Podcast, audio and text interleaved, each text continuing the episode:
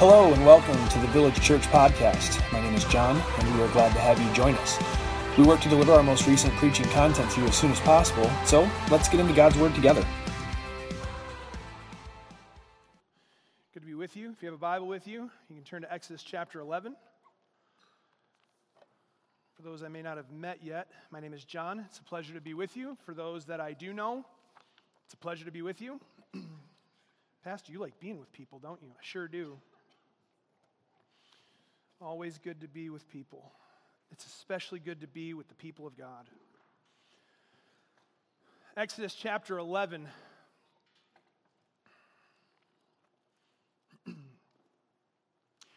we have been paying attention to specifically as we journey through Exodus, we have been paying attention to this theme that God delivers, redeems, and dwells with his people.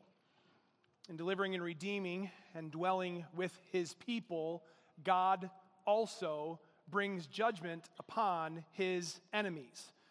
There is not an I'm delivering, redeeming, and dwelling with my people, and will therefore pay no attention to how people have treated my people or me, and we can all just live together. There is a distinction. And as God delivers, redeems, and dwells with his people, he brings judgment on those who are not his people. Pharaoh and Egypt are enemies of God. This is important for us to understand as we come into this most terrible, this final, this dreadful scene in human history. Pharaoh and Egypt are enemies of God. They are not God's people. Though I think as we journey through Exodus, we will see where not all of the Egyptians are not God's people, but as a whole, and Pharaoh as their king, they are enemies of God. After nine plagues, take note of that, mentally just put that away.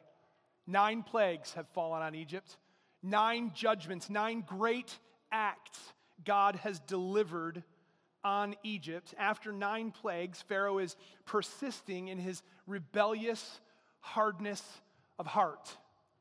There's no tune, there's no change in tune with him. He's persisting in it. And even when he shows that he may be relenting, he still just persists in his hardness of heart. He will not let Israel go, he will not listen to God. If I could encourage one thing in everyone's life in this room, listen to God and obey. Pharaoh will not. He will not listen. He will not obey. He will not let Israel go. So in Exodus 11 through 12 into 13, God delivers one final plague on Egypt. The next few weeks, this must be understood because I'm going to break up scripture perhaps a little more unconventionally than we're used to, and certainly more unconventionally than I am used to. I've done it once before in this uh, journey through Exodus. Remember, we're examining the, the narrative of the ancient people of God. These are our heritage as God's people.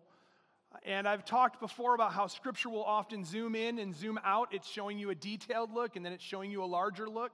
And as we work through this final plague and all that is going on through 11, 12, and even into 13, and all the way through, actually, even honestly, chapter 15, that happens a couple of times. The next few weeks, we will be spending our time, this week and next week, absolutely for sure, and I think a third week as well. We're going to be spending our time examining a midnight hour 3,500 years ago. At midnight, we're going to see it in the text today. At midnight, the final plague was delivered. Everything that we're going to talk about in chapter 12, in chapter 11, in chapter 12, and into 13 it all happens around that midnight hour. So I need us to kind of have that frame of mind. A lot of times we're moving like we're advancing with the plague of the blood. The water turned to blood. Remember, it said seven days passed while the water was blood. So sometimes scripture moves at a fast pace and verse to verse is many years. In these next few chapters, we're spending our time in a 24 hour time period. So we need to pay attention to that as we move along. And let's read about what would happen at that midnight hour. Exodus chapter 11, follow along as I read verses 1 through 10, and then we're going to go to chapter 12, verses 29 through 32. Exodus 11. The Lord said to Moses, Yet one plague more I will bring upon Pharaoh and upon Egypt. Afterward, he will let you go from here.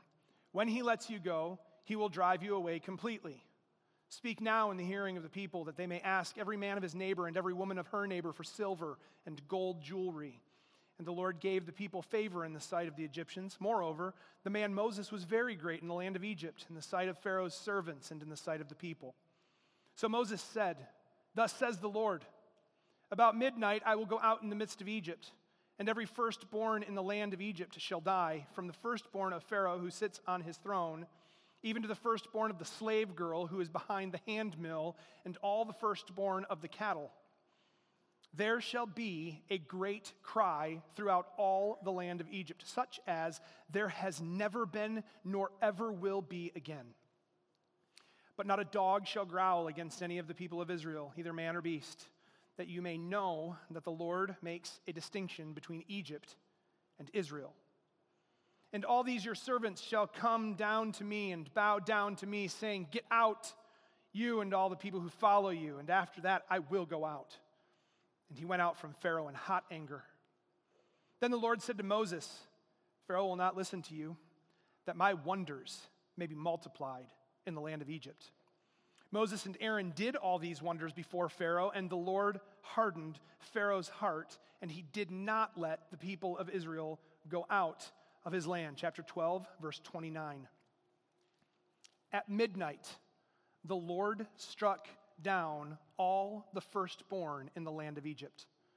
From the firstborn of Pharaoh who sat on his throne to the firstborn of the captive who is in the dungeon, and all the firstborn of the livestock. And Pharaoh rose up in the night, he and all his servants and all the Egyptians, and there was a great cry in Egypt, for there was not a house where someone was not dead. Then he summoned Moses and Aaron by night and said, Up, go out from among my people, both you and the people of Israel, and go, serve the Lord as you have said. Take your flocks and your herds as you have said, and be gone, and bless me also. Would you pray with me? God, I pray for great understanding from your Spirit as we examine your word. Father, I humble myself before you to be used by you to speak your word to the hearts of those gathered here. Father, I pray that you would speak to me as you speak through me, that my heart and my ears and my mind would be attentive to your word, God. Father, I pray for understanding. Help us, Father, to know you and to understand how to live before you. Help us to understand the distinctions between the world and your people. God, I pray today through the preaching of the word that sinners would be humbled to salvation and repentance. I pray, Father, that holiness among your people would be promoted, that we would be holy as you command us to be. And I pray that Christ the Savior would be exalted. It's in his name that we pray. Amen. One plague more. Exodus chapter 11, one plague more. I think I put the title on the screen backwards. I like to take it right from the text, right in the opening verse. Yet one plague more I will bring upon Pharaoh and Egypt. I have one goal from today's text. I think it's extremely important that we pay attention to this. We don't necessarily always talk about it, but I think that this text establishes it so clearly. And I think that as we work through chapter 11, the end of 12, I think that next week when we work through uh, chapter 12, the Passover, when we get into the Exodus and he talks about the, the very first feast there to celebrate, I have one point that we need to really focus in on as God's people. And that is this point the promise of God that the Exodus from this life to eternity has a time fixed by God. Just as we're reading about it, and this time is fixed, and we'll look at it more, just as this time was fixed at midnight, the deliverance of God's people from this life in a greater exodus led by a greater Moses, the Lord Jesus Christ, to a greater promised land, eternity with God, has a fixed time where it will happen. The reason that I want us to think about this more is because I think that the return of Christ and eternity is such a strange and foreign thought to us. We, we like the here and now. We, we all have things we hope to do today and things to accomplish throughout this week, and, and we want to see our children grow up and live a good life, but we are not necessarily living as often as we should with the thought that at the midnight hour, Christ may come for us and lead us home. From today's text, I pray that we cling ever more to the promise of God that our exodus from this life to eternity has a time that is fixed, a date and a time, because the Lord has said so. And it will happen as the Lord has said. You can't forestall the judgment and the coming of our Lord. Exodus chapter 11 and verse 1, the Lord says, Yet one more plague. God tells Moses back in Exodus chapter 3, I've been reminding us of this point. I know that Pharaoh will not let you go unless compelled by a mighty hand. A mighty hand will be required. Pharaoh is going to have to be, what would we say, humbled to the ground. A pastor that I used to listen to years ago would talk about God coming upon someone with the full weight of himself. That's what's happening to Pharaoh in Egypt right now. The full weight of God is pressing down on Pharaoh and on Egypt. And when that mighty hand presses him to the ground, he will relent and he will let the people go because God has said so. God told him, unless a mighty hand compels him, he will not let the people of Israel go. Here is the warning of that mighty hand doing its final pressing. He says, One plague more then he will let you go. Notice that in all of the plagues prior, what has happened? Moses and Aaron go to Pharaoh. Rise early and go, go, and then just another plague happens. One, two, three, it happens three times over. Let my people go. If you refuse, this will happen.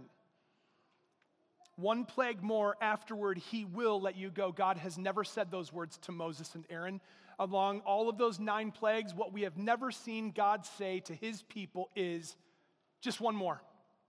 Just one more. Like we consider the nine plagues happening and we consider how perhaps it may have been a bit. Uh, mm, I'm not sure what the right word would be. I can't grasp it in my vocabulary right now. Like the people of Israel watching and just thinking, this one, this one, maybe this one.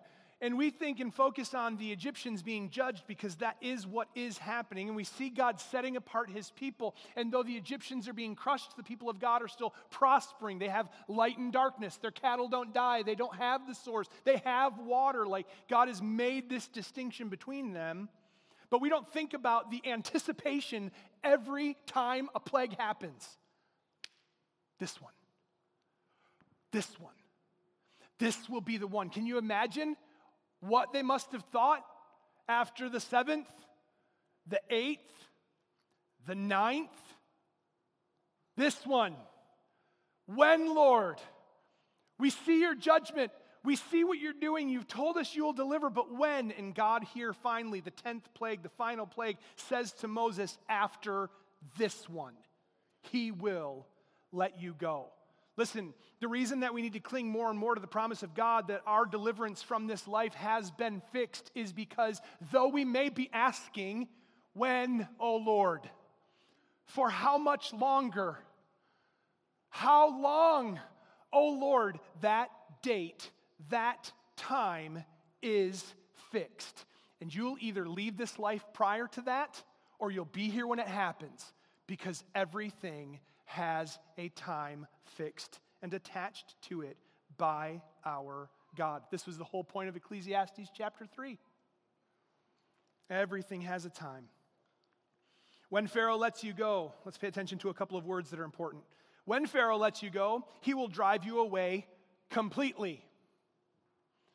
Moses, my servant, you've done real well to not accept the conditions and the terms that have been offered to you. When Pharaoh finally acts according to my will, in my final act of judgment on him and his land, he will drive you away completely. I want you to recall through nine plagues, I wrote this down and I was kind of astounded at the different variations and how they go in this kind of order. Ready?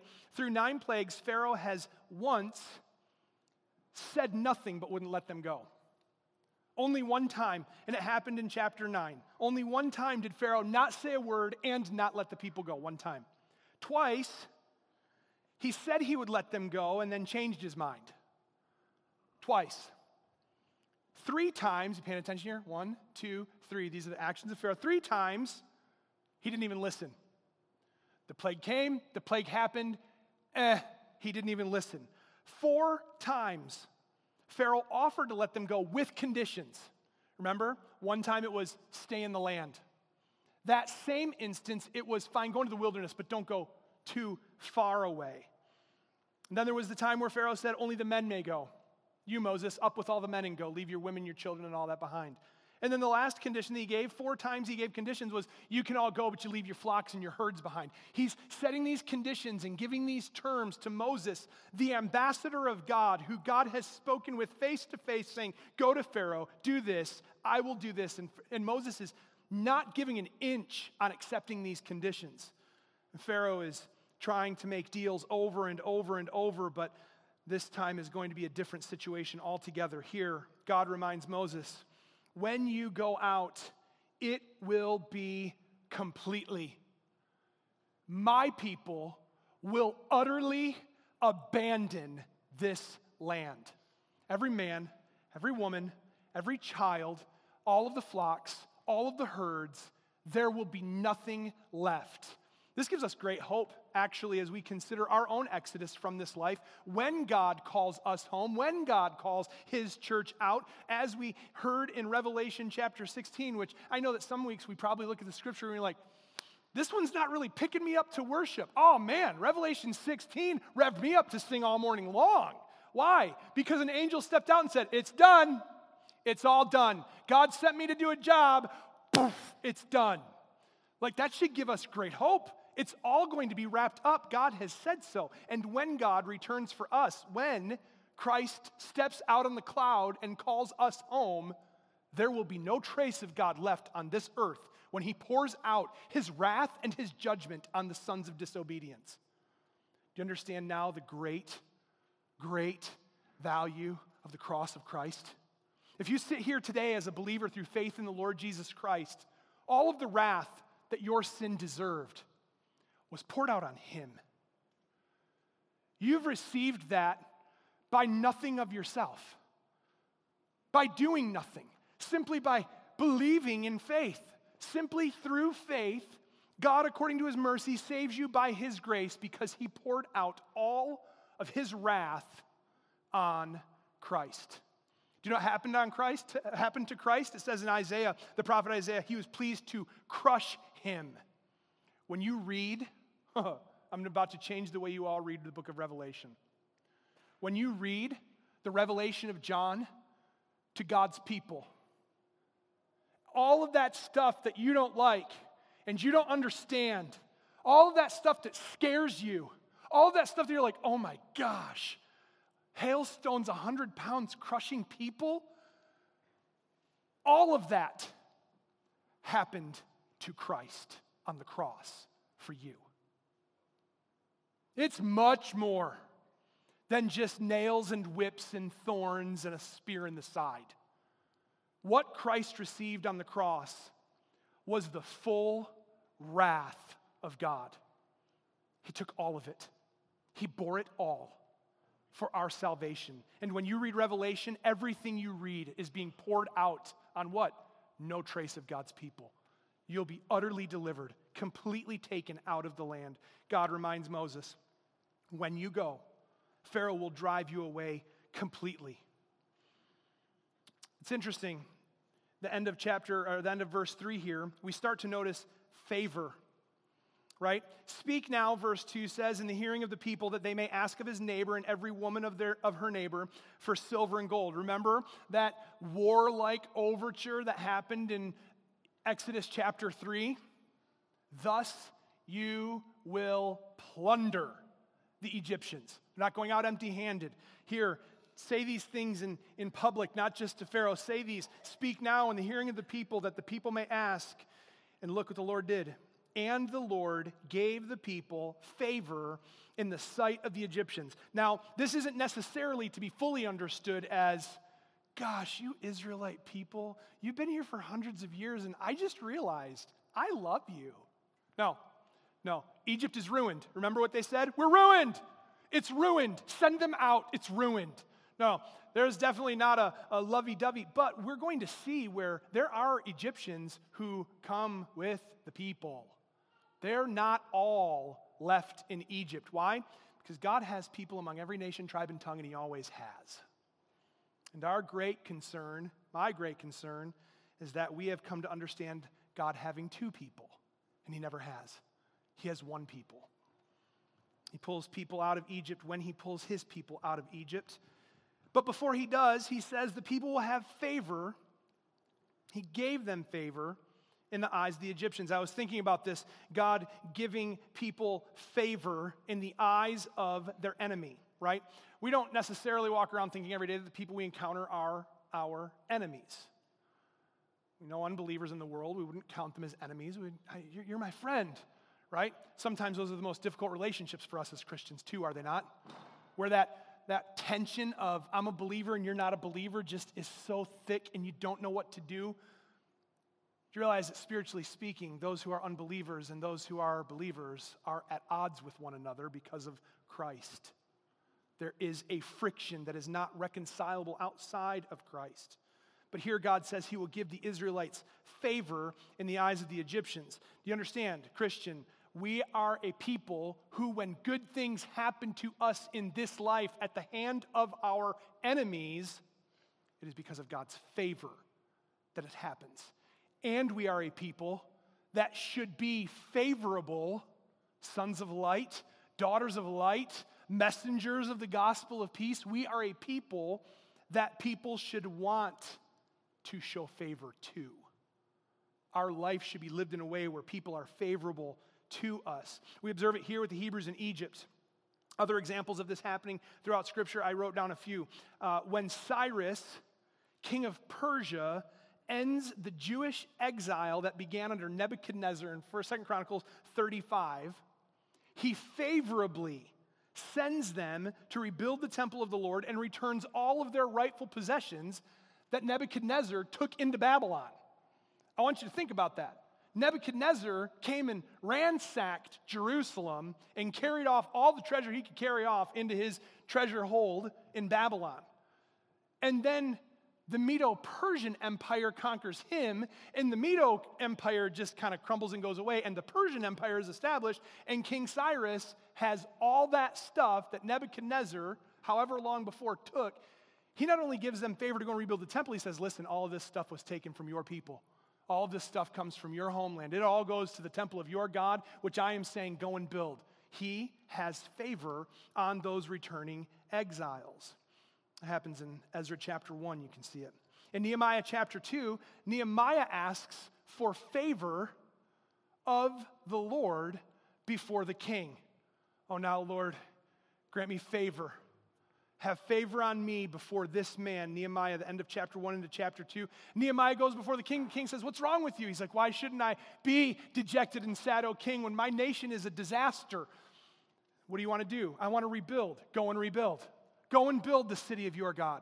And what does he do? Gives him letters to the treasury, to the treasurers, gives him letters to woods in the forest, like go. And he has favor on Nehemiah and sends him, and Nehemiah uses that favor to rebuild the wall in Jerusalem. One of the most poignant points in Scripture that I can think of where we see God through his people giving his people favor from people who are not his people. I know that was a tongue twister, and our minds are all screwed up now. Think about it. God enables his people to receive the favorable look of those who are not his people. That's the work of God. It's in Acts chapter 2 and verse 47. When a brand new church speaking out not only against the Jewish customs and religion, but also not really giving a rip about the Roman Empire either. Like they got enemies all around them as this new thing comes off the ground and they say, It is through faith in Jesus Christ. He died, he was buried, he rose again, he's ascended. Believe on Jesus and be saved. As this new church begins in Acts chapter 2, it says, They had favor of all the people.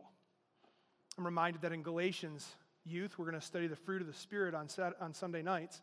I'm reminded that the fruit of the Spirit is followed up by a phrase that says, Against such things, there is no law. Love, joy, peace, patience, kindness, goodness, faithfulness, gentleness, and self control, the marks of a believer. There's no law against those things. The world may look favorably upon you. Now, this is held in tension with the fact that the world may also persecute you, right? So now we've got two things that are opposed to one another, opposing us. Oh, just follow God, look to Him and trust in Him. The favor of God on His people, that they should receive favor from those who are not His people. I don't know how many of you have ever thought about it. The Christian life is a great paradox. Loved by some, hated by all. Where there's a tension in our lives. Christ saves and redeems, and people may look favorable. People may shout, Hosanna! Hosanna!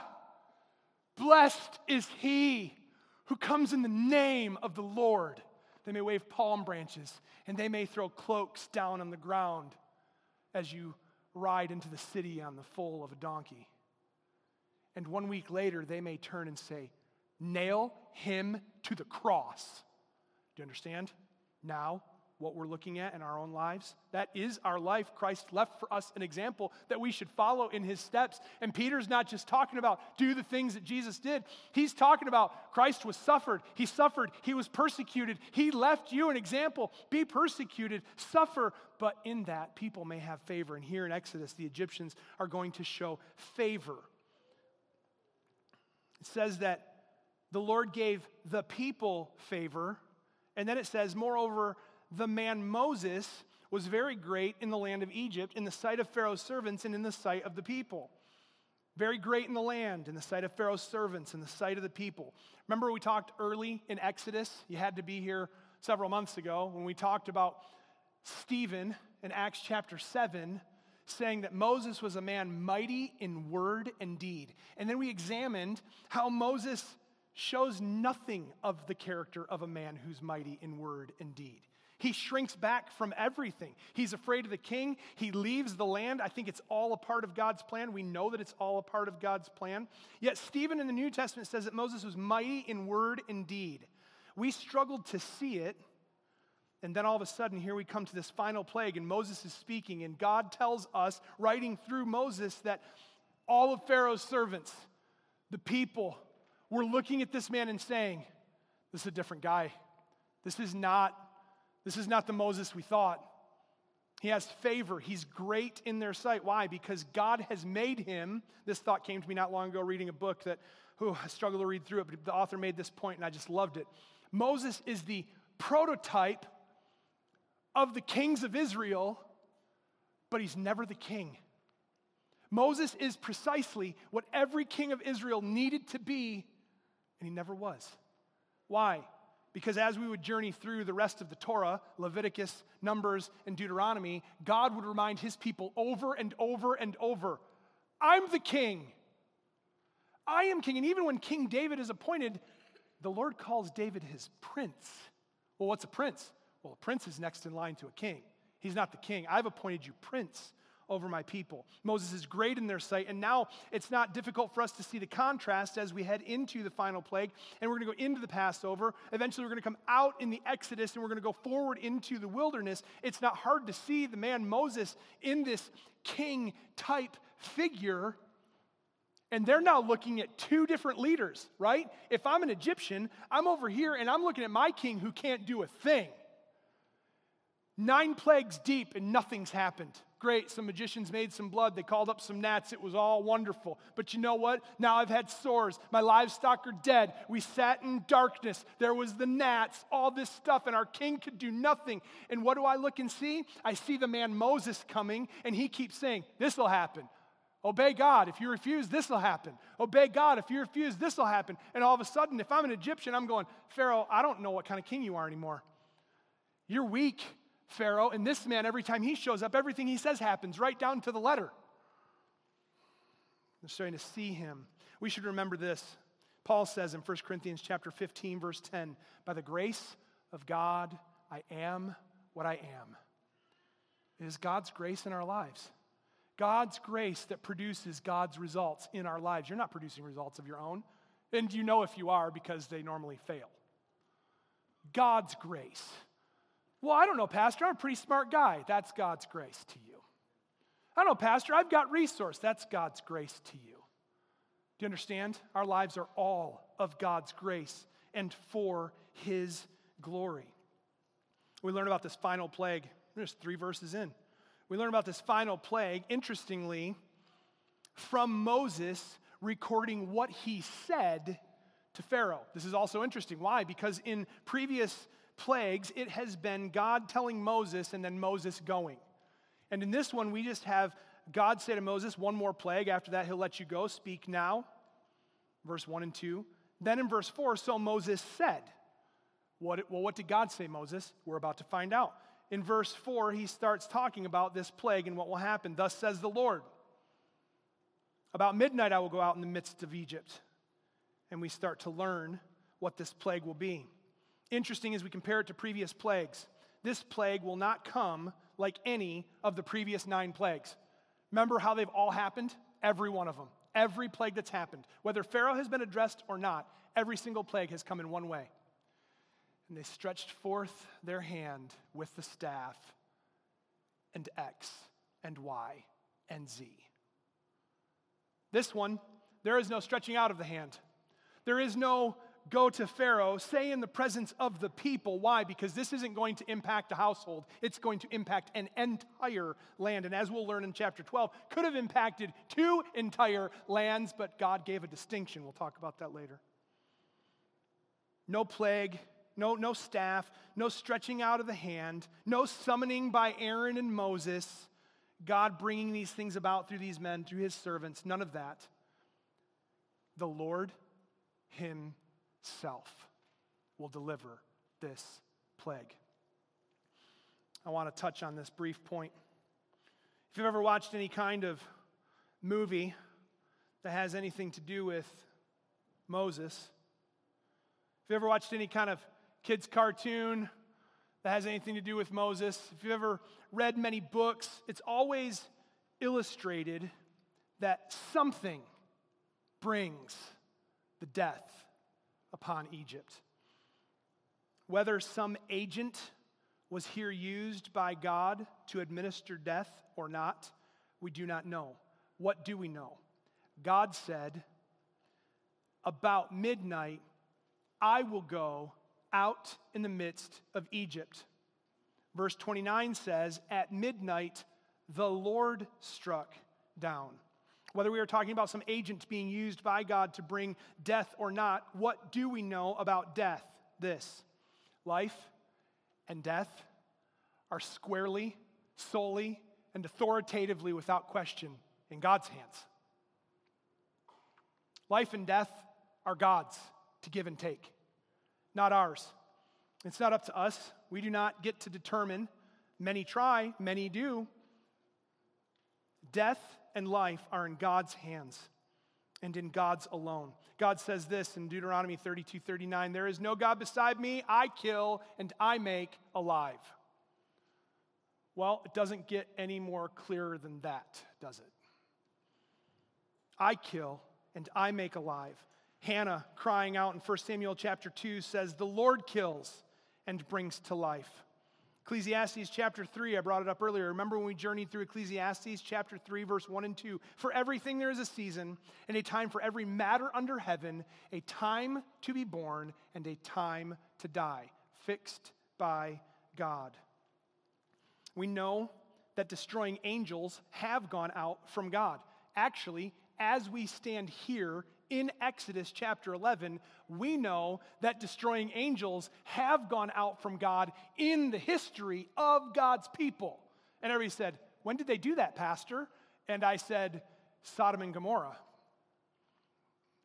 There are different figures involved in Sodom and Gomorrah that we're like, oh, who's that and who's that? But very clearly, whoever actually calls down the fire and brimstone that consumes Sodom and Gomorrah is quite clearly not God and quite clearly not a person of the Trinity because they say, For I can do nothing until this happens. What's that? That's a person under authority. And what is God? God is authority. God is not under authority. God is all authority. We know that the destroying angels have gone out before this scene in history, and we know that destroying angels are going to go out after this scene in history. And you're like, Pastor, when does that happen again? Where does that happen? It happens in Numbers chapter 22 with a guy named Balaam and his donkey that talks to him. You remember the story that we all snicker about? We're like, man, that just seems utterly ridiculous. But do you remember who's standing ahead of the donkey and who's ready to lop off Balaam's head? An angel. What was that angel's assignment? Go, you're to do this. Now, was he to do it? Well, if he was to do it, it would have happened because God doesn't rescind what he decrees. He's standing there, and Balaam learns his lesson. But a destroying angel appears to him nonetheless. We know that in Psalm 78, the writer of Psalm 78 says, He, God, struck. In Psalm 135, He it was who struck in Psalm 136 to him who struck, whether there was an agent involved that administered death or whether it was at the hand of God himself. It happened squarely and authoritatively under God's power. This is my judgment. And then we might start thinking, well, I don't know, Pastor, like, would God do that? Tell me whose throne the unbeliever will stand before at the end of time. And tell me who will be seated on the throne when the unbelievers come before him. And tell me who it is seated on the throne who will say, Depart from me, you workers of iniquity, into the hell of fire reserved for Satan and his demons. It's the Lord, no agent. We should be careful to remember that judgment is God's. God told Moses, to tell Pharaoh. You'll remember in Exodus 4, I brought this up often. There's a reason that I keep reminding you of certain things along the way because now all of a sudden the firstborn of Egypt are going to die, and we're like, oh my gosh, how awful. Pastor, you're like encouraging us to vote no on a proposal that says we shouldn't kill the unborn, but God's going to kill the firstborn in the land. And we are not God. He is God, and this is righteous judgment. And if you can't separate a proposal in a state from the righteous judgment of God Almighty, we have got bigger discussions to have. Everybody's like, oh my gosh, I can't believe he could have done it some other way, right? As we've journeyed through this, let's just acknowledge what our flesh feels as we see these plagues happen. He could have done it some other way, but he didn't. He is not God. Egypt and Pharaoh is sinful. They are enemies of God. They are refusing to obey God. And what is God doing? He is dispensing righteous judgment. And He is right when He does so. God told Moses back in Exodus chapter 4, verse 23, before Moses was even in Egypt, before all the plagues, before he'd gone to Pharaoh and said a word, he said to him, Tell him to let my firstborn go. If he doesn't, I will kill his firstborn. And then what happened? Blood, frogs, flies, gnats, livestock, sores, hail, locusts, darkness. I won't obey. I won't. Once he said nothing. Twice he said he would, then he changed his mind. Three times he didn't even listen. Four times he tried to give conditions. Do you understand the persistent hard heartedness of Pharaoh to not relent and say, Mercy, mercy from you, Lord? Not once just continues, and he is driving his country into utter destruction. Pharaoh refused to obey God, and God has rendered the judgment that he warned of, and that is divine righteousness. It's what we cannot understand. It is divinely right for God to act in the way that He is acting. This plague would claim the life of every firstborn child, of every station of life, and of the livestock. Did you pay attention to what it said in verse 30? Not a house where someone was not dead. This is what the plague will do. It will happen at midnight. This is not the first time that a plague has been set, the time has been set by God. It will happen at midnight. Remember our thought this week God has fixed a day, fixed a time when it will happen. This judgment, this plague, happened at midnight. It will cause a great cry.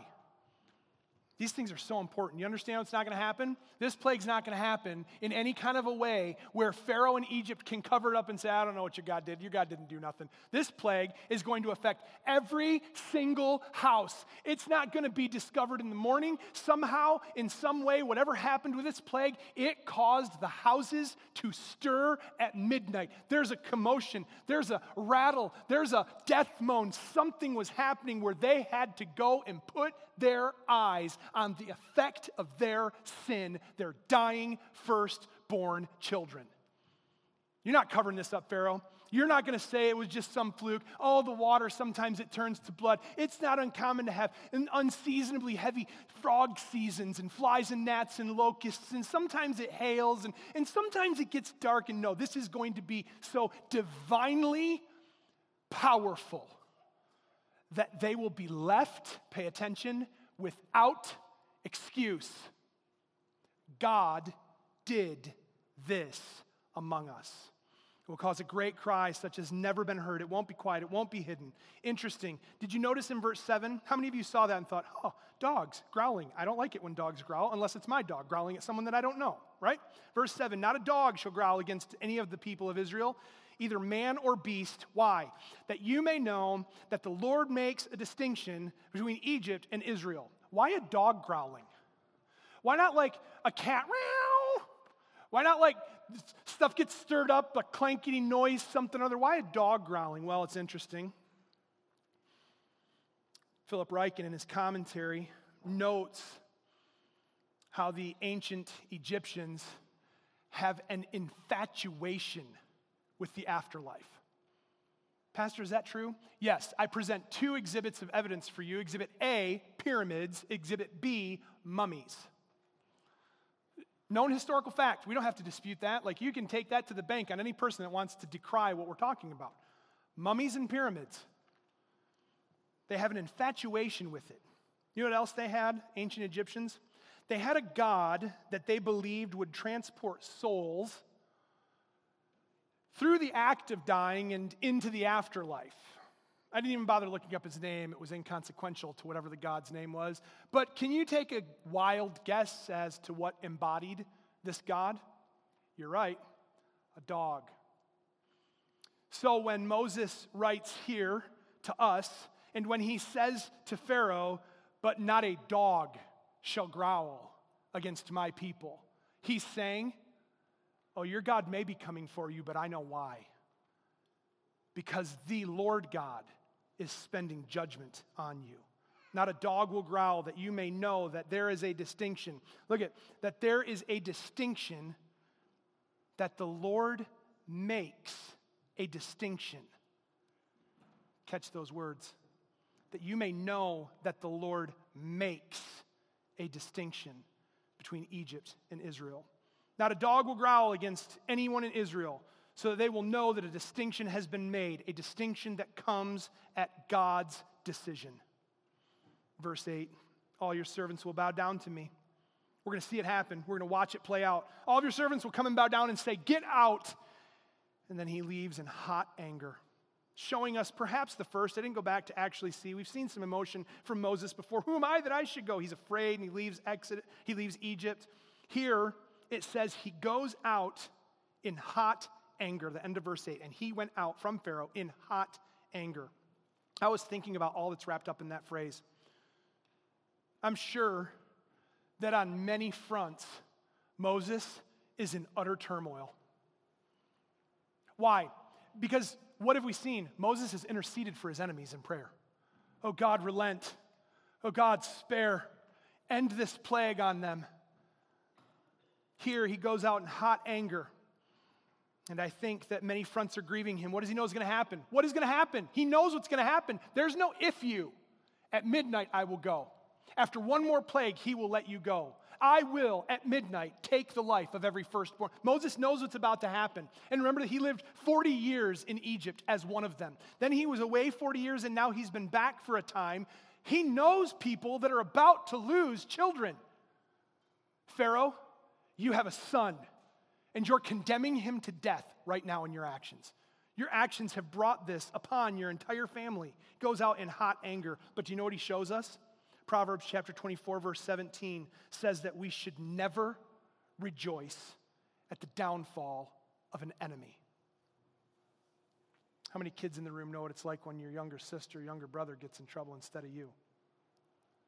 How many older kids in the room remember a younger sibling or a friend or whoever getting in trouble instead of you? And how many of you ever thought, oh, I feel so bad for them. I did that. They got in trouble. God says that's counter to how we should live as his people. We don't rejoice at the downfall of an enemy. And here Moses is in hot anger. Why? Because this plague will happen. Didn't need to, Pharaoh. You could have softened your heart. You could have pled for the mercy of God. If you refuse, if you refuse, if you refuse, nine times over, you have refused, and there's no more chance for you to refuse. The mercy of God has expired, Pharaoh. He departs in hot anger, and I, can, I can't even imagine the amount of emotion that he would have been experiencing in that moment, knowing what's about to happen. Moses records a brief statement in verse 10 for us. Just as a, it's kind of like an emphatic exclamation point at the end of these plague descriptions. The plague hasn't even happened yet. Verse 10 Moses and Aaron did all these wonders before Pharaoh. And the Lord hardened Pharaoh's heart, and he did not let the people of Israel go out of his land. You've had all the opportunity, you've had it, you squandered it, and just as the Lord has said, you've now been handed over to the disobedience and hard heartedness of your own heart. Never once do we see in chapter 11, if you refuse, I will. This is simply time for judgment. This is that Revelation 16, 17 moment of the angel saying, It is done. The mercy of God has an expiration date on it that no one knows but himself. And then, and then it happened. What? What exactly happened? 11, 1 through 10 to 12, 29 through 32. What happened? The wages of sin came due. What is the wages of sin? Death. Well, but Pastor, that's just spiritual. Oh, no, it's absolutely spiritual. And sometimes it's also physical. The wages of sin is death and they came due upon Pharaoh and upon Egypt. Every house in Egypt, there was not a house not affected where someone was not dead. This plague comes, it happens on the firstborn of every person. It happens on the firstborn of the livestock. It happens in Pharaoh's own house, so that in the middle of the night, he says, Go and get Moses and Aaron. My son is dead. How many times has he waited? The next morning, and then they called. No, Pharaoh knows this death rattle is happening in his home, and in the middle of the night, remember the last time Pharaoh saw Moses? Do you remember what, Mo- what Pharaoh said to him? The next time you see my face, you'll die. Go get him right now, because my boy's dying or dead, or get him now. Go get him. And they bring him in Notice in the middle of the night, this doesn't say anything next day, next time. We're right in that midnight hour. At midnight, the Lord struck, and Pharaoh rose up in the night, he and all his servants, and he summoned Moses, verse 31. And what does he say to him? Get out! Go! Up! All of you. No deals, no conditions, no waiting. Right now, Moses what are we left with? Judgment of God happens. Moses, as he said, Your servants will come to me and say, Get out. You've called me. You're saying, Get out. And what happens? The only thing left to happen a nation on its knees, a king powerless, a father grieving. Get out of the land. All of you. You notice the last words he says here at the end of verse 32. This is so tongue in cheek, like, Pharaoh, what is wrong with you? And bless me.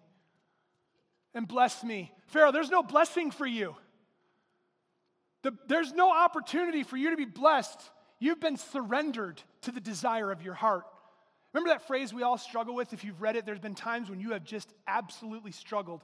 Jacob, I loved. Esau, I hated. And we're like, oh, I don't like reading that. No, we don't like reading that. Do you remember the story of Jacob and Esau? Remember what happens? Jacob deceives Isaac and gets the blessing that Esau should have gotten. And everybody said, what in the world does Jacob and Esau have to do with Moses and Exodus and Pharaoh's dead kid? It has to do with this. Isaac gave Jacob the blessing that he had to give. And do you remember the words of Esau, the brother, when he came? My father, bless me. Haven't you reserved something? Can I? Anything. And do you remember what Isaac says? No, my son, there's nothing for you. Pharaoh says, and bless me. Pharaoh, there's nothing for you.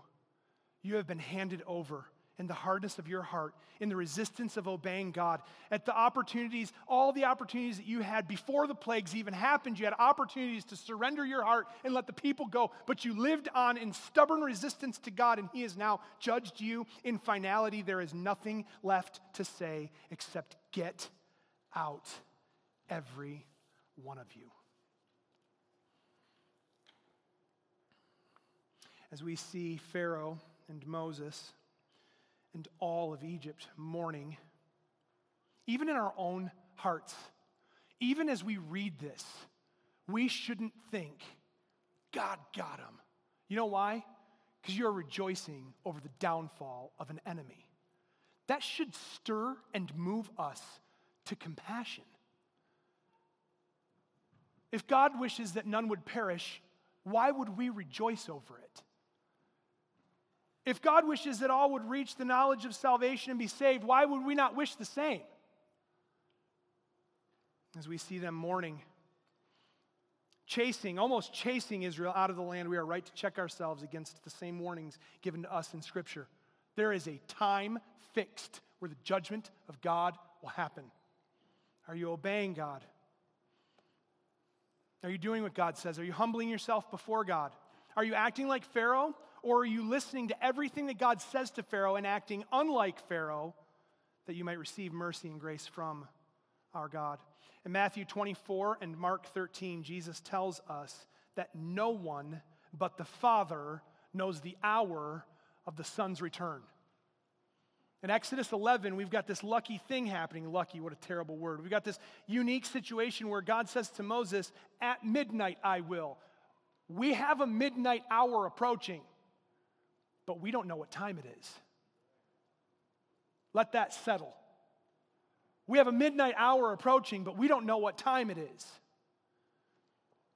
Paul wrote to the Thessalonians in 1 Thessalonians chapter 5 verse 2, "The day of the Lord will come like a thief when when like a thief in like a thief in the night. Just as at midnight God visited Egypt, so too at an unknown, unpredictable time in our future, the Lord God will return and bring with him all that he has said. Paul would go on to say, like labor pains on a pregnant woman. Anyone that has ever held the hand of a woman as she has gone into labor and delivered a child knows when that moment comes, you don't know when it's going to come. Oh, Pastor, I knew it was going to come. I had a scheduled time with the. Yeah, sure you did, but you didn't know you were going to have a scheduled time. And let me tell you, even the scheduled times get messed up. Bam! Uh oh, whoa, whoa. That's how the return of our God will be. That is the return of our Lord Jesus Christ. We know not when. This is what brings the urgency of the gospel message to us. We should be bringing an urgent message to the people around us. This should create a sense of urgency in you. Is my house in order? Oh man, are we going to look at houses being in order next week? Holy smokes. You better watch out because houses being in order is going to take on a whole new term after we get through Exodus chapter 12. We're going to talk about houses being in order, but we can't wait till next week. Is your house in order right now? You can't, oh, that's great, Pastor. I'll just pause and come back next week and learn how to put my house in order. Here's how you do it repent of sin trust and obey God and His word. Pharaoh and all of Egypt were unprepared. They were not ready. Next week, we're going to look at a people with a distinction who will make themselves ready. And we find ourselves living in the same stream of those people, God's people. The warning has been sounded, the judgment has been determined. An unknown hour approaches, and we don't know what time it is. Are you ready for that? We're going to sing a song, and it's kind of extremely intentional, to be honest with you. What is your hope right now? If this life is over right now, what is your hope? Is your house in order? Are you ready? It's as simple as calling out to God. And I have such a blessed opportunity to preach week after week month after month, year after year with some of you, and to sound this warning, to sound this call. And I remember living in my own hypocrisy and not living God's word in my life. And so I sound the call again. Have you repented of sin? Are you trusting Christ by faith? Are you obeying his word? Oh God, save me, a sinner. It's not too late. The midnight hour hasn't come yet. You're sitting here hearing this news repent and trust Christ today. Heavenly Father, I come before you. Oh God, may we be a people who lives knowing that you have set a time for return, knowing that there will come a moment that you will call your people home, and we must be ready by the blood of Christ through faith in him, receiving only your mercy and by your grace Father, I pray that you would make us a people ready for your return. I pray, God, that we would be making ourselves a people ready for your return. Father, that we would be daily in your word, daily in prayer, daily tuning our lives to obey you and to follow you, that when you return, we may take up with joy. The bridegroom comes. Father, come quickly. We long to be with you, we long to see you to be known fully and to fully know, oh God, our salvation, our hope. We wait on you. In Jesus' name, amen. Thank you for joining us this week. If you have any questions about anything you just heard or if we can pray for you, please contact us at info at thevillagemi.com. Until next time, stay in God's Word.